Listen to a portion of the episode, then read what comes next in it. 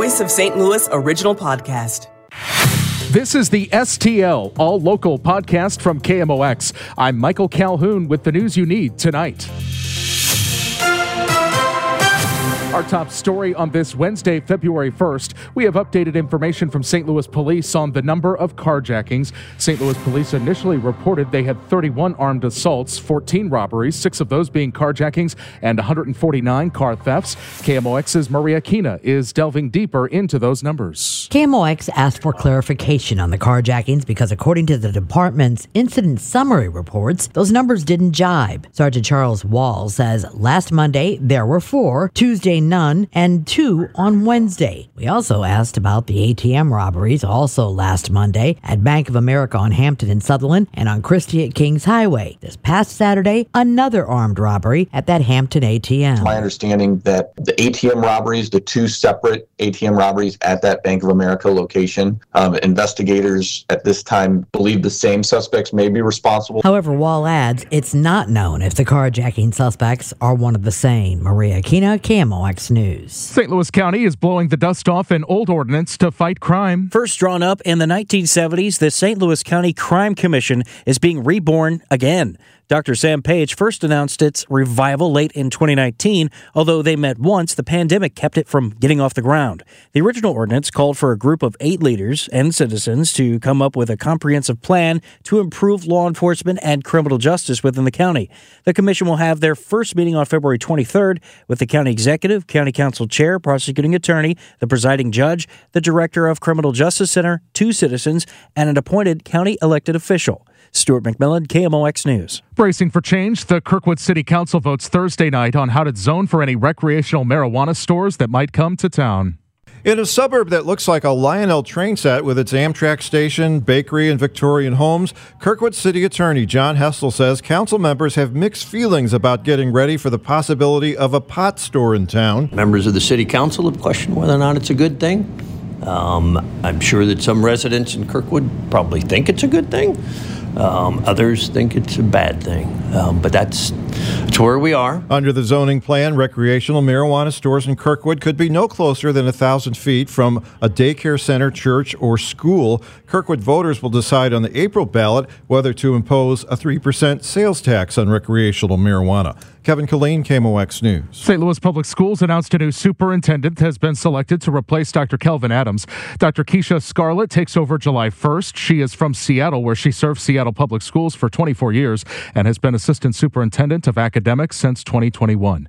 Passing a constitutional amendment in Missouri could soon become harder as Republicans in the State House gave initial approval today to an election reform bill. House Speaker Pro Tem Mike Henderson of Bonne Terre explains. It's pretty simple. We leave the signatures just as they are right now. We take the percentage and move it from a simple majority to 60 percent. Henderson says a simple majority vote to change the Constitution is too easy. The vote along party lines sends the measure to a final vote in the House before moving on to the Senate. It's been a cold week for the homeless, the ones you see and the ones you don't see. Pastor Ray Redlick of the New Life Center says they've been trying to find the unseen homeless, the ones squatting in abandoned homes and warehouses, to get them into shelters. It's hard to estimate in the in the greater metro area. I would say there are probably uh, a few hundred in the just in inside the VACOs, inside the abandoned buildings. Redlick says this week they found a woman in her 50s living in a vacant house in North St. Louis, a woman named Mary who had no utilities but kept the place neat and tidy with a broom. Redlick says Mary agreed to go into a shelter for now until the weather gets warmer. Missouri is one of only 15 states that don't offer any incentives for film production. The tax credit was cut a decade ago. The incentive question is the first question we are asked. That's Steph Shannon, the Kansas City Film Commissioner, who says there are plenty of productions in the pipeline if lawmakers put incentives in place by May. A bill to make that happen received a hearing this morning before the House Economic Development Committee. Michelle Davidson of Film in Mo says other states are actually beefing up their incentives now, but for Missouri, it's not too late. We're maybe a little behind the game in terms of infrastructure and crew. We need to build that up. But in terms of productions wanting to come here, if we're seen as film friendly and we do have a comparable tax credit, we will grow the industry, we'll grow the infrastructure. Davidson says many shows and movies in the past decade have taken place in Missouri but weren't filmed here because the incentives went away. Debbie Monterrey, KMOX News. As we continue on KMOX, let's get a check in on the Delmar Loop, one of St. Louis's signature neighborhoods, a tourist attraction. Uh, and there's been a real estate transaction when it comes to some of the big, well known buildings in the Delmar Loop. And joining us is the unofficial mayor of the Loop, Joe Edwards. Thanks for being with us, Joe. Well, thanks for having me. Long ago, St. Louis Magazine re- referred to me as the Duke of Delmar since I've never run for elected office, but that's just kind of a fun thing. well, uh, certainly we can take a look at the number of buildings that you've uh, revitalized and, and gotten filled along the loop uh, as evidence of that. And six of those are involved in a, in a transaction with Washington University. Can you tell us more about that? Yes, I'm, I'm actually thrilled and delighted uh, about this transfer of these buildings to Washington University, one of the great, great institutions in our country, not just St. Louis. But what they mean to the Delmar Loop and to St. Louis is, is just amazing. And for me to have them take over these buildings for the next decades or centuries uh, is very meaningful because they're going to continue everything I've done to re- you know refine these buildings to save them to fix them up to get good owner operated tenants independent businesses art galleries unique restaurants clothing boutiques and all and, and I'm I'm just I couldn't be happier yeah, so people know that um, you know the Pinup Bowl, the Pageant, Peacock Diner, Blueberry Hill, but you also own a lot of the the retail spots. Uh, have owned a lot of the office buildings in the Loop. I know somebody who worked in a startup in one of those buildings a few years ago. Uh, and so, can you tell us which of these buildings you've sold and which ones you still own? Well, the one the ones I, I, I still own are, are, are things like Blueberry Hill, the Moonrise Hotel, um, the Pageant, and Delmar Hall concert venues, and all.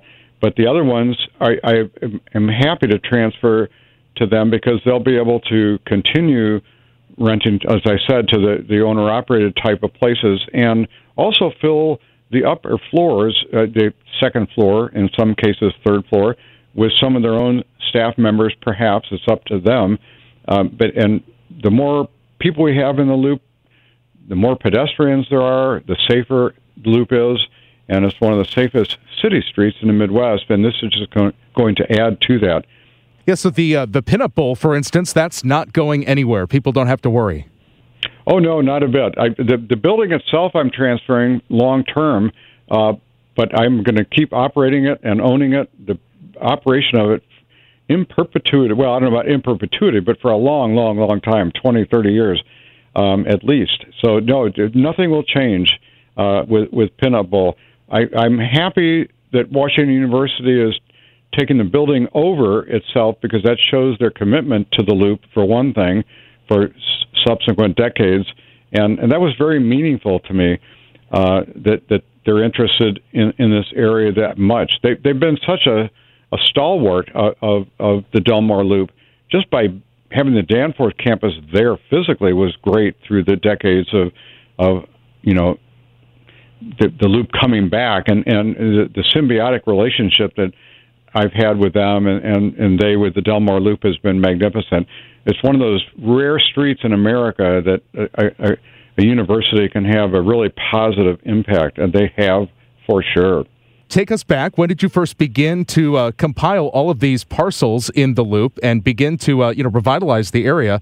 Uh, and does this give you hope that for many years, decades to come, uh, that this neighborhood will continue to flourish with this you know long term institutional owner? Yeah, the, the very beginning for me was when I opened Blueberry Hill in 1972, when the area was really, really down and out and given up for good. I mean, they were just, oh, this could become a bedroom community. That Delmar is not viable commercially anymore, and it's taken you know all these years to build it up, building by building by building, and saving certain buildings, renovating them, building new ones, and um, what what, what WashU and, and this this transaction are, are enabling is a for me to continue doing more things. I'm, I'm not stopping doing things. I'm building a new building across from the Moonrise Hotel and the pageant called Magic Mini Golf, and it's under construction right now. Another, you know, experience type place. I love building places where people can have fun experiences. They can put their troubles behind them for a couple of hours and go in and either play darts at Blueberry Hill or skee ball at Peacock Diner, bowling at Pinup Bowl, and soon playing indoor miniature golf, regardless of the weather. They can still play 365 days a year, plus shuffleboard courts, a couple of shuffleboard courts. So it just enables me to do more positive things for this area and, and enables me to relax a little bit where I know that it'll be in good hands with Washington University for decades to come. There's a lot more competition in the St. Louis marketplace um, for these kinds of entertainment districts. Uh, is that having an impact uh, that you can tell on the loop at all? I, I think entertainment districts vary based on the the area. In the in the Delmar Loop, I build things that are human scale, um, smaller and intimate, and really allow people to interact with each other.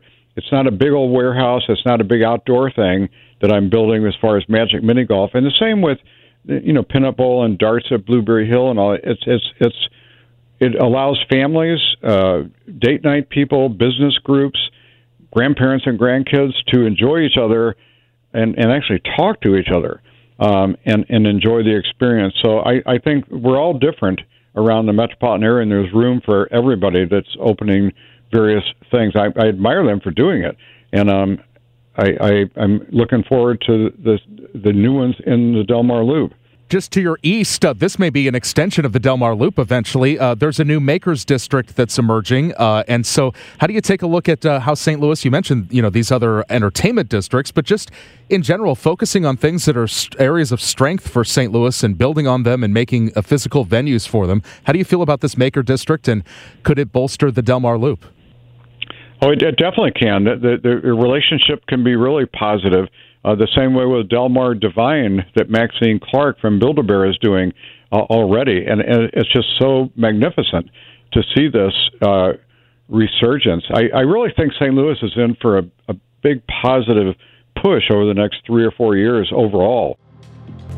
Thanks for listening. I'm Michael Calhoun. STL All Local is produced by the KMOX News team. Subscribe to STL All Local on the Odyssey app or wherever you get your favorite podcasts.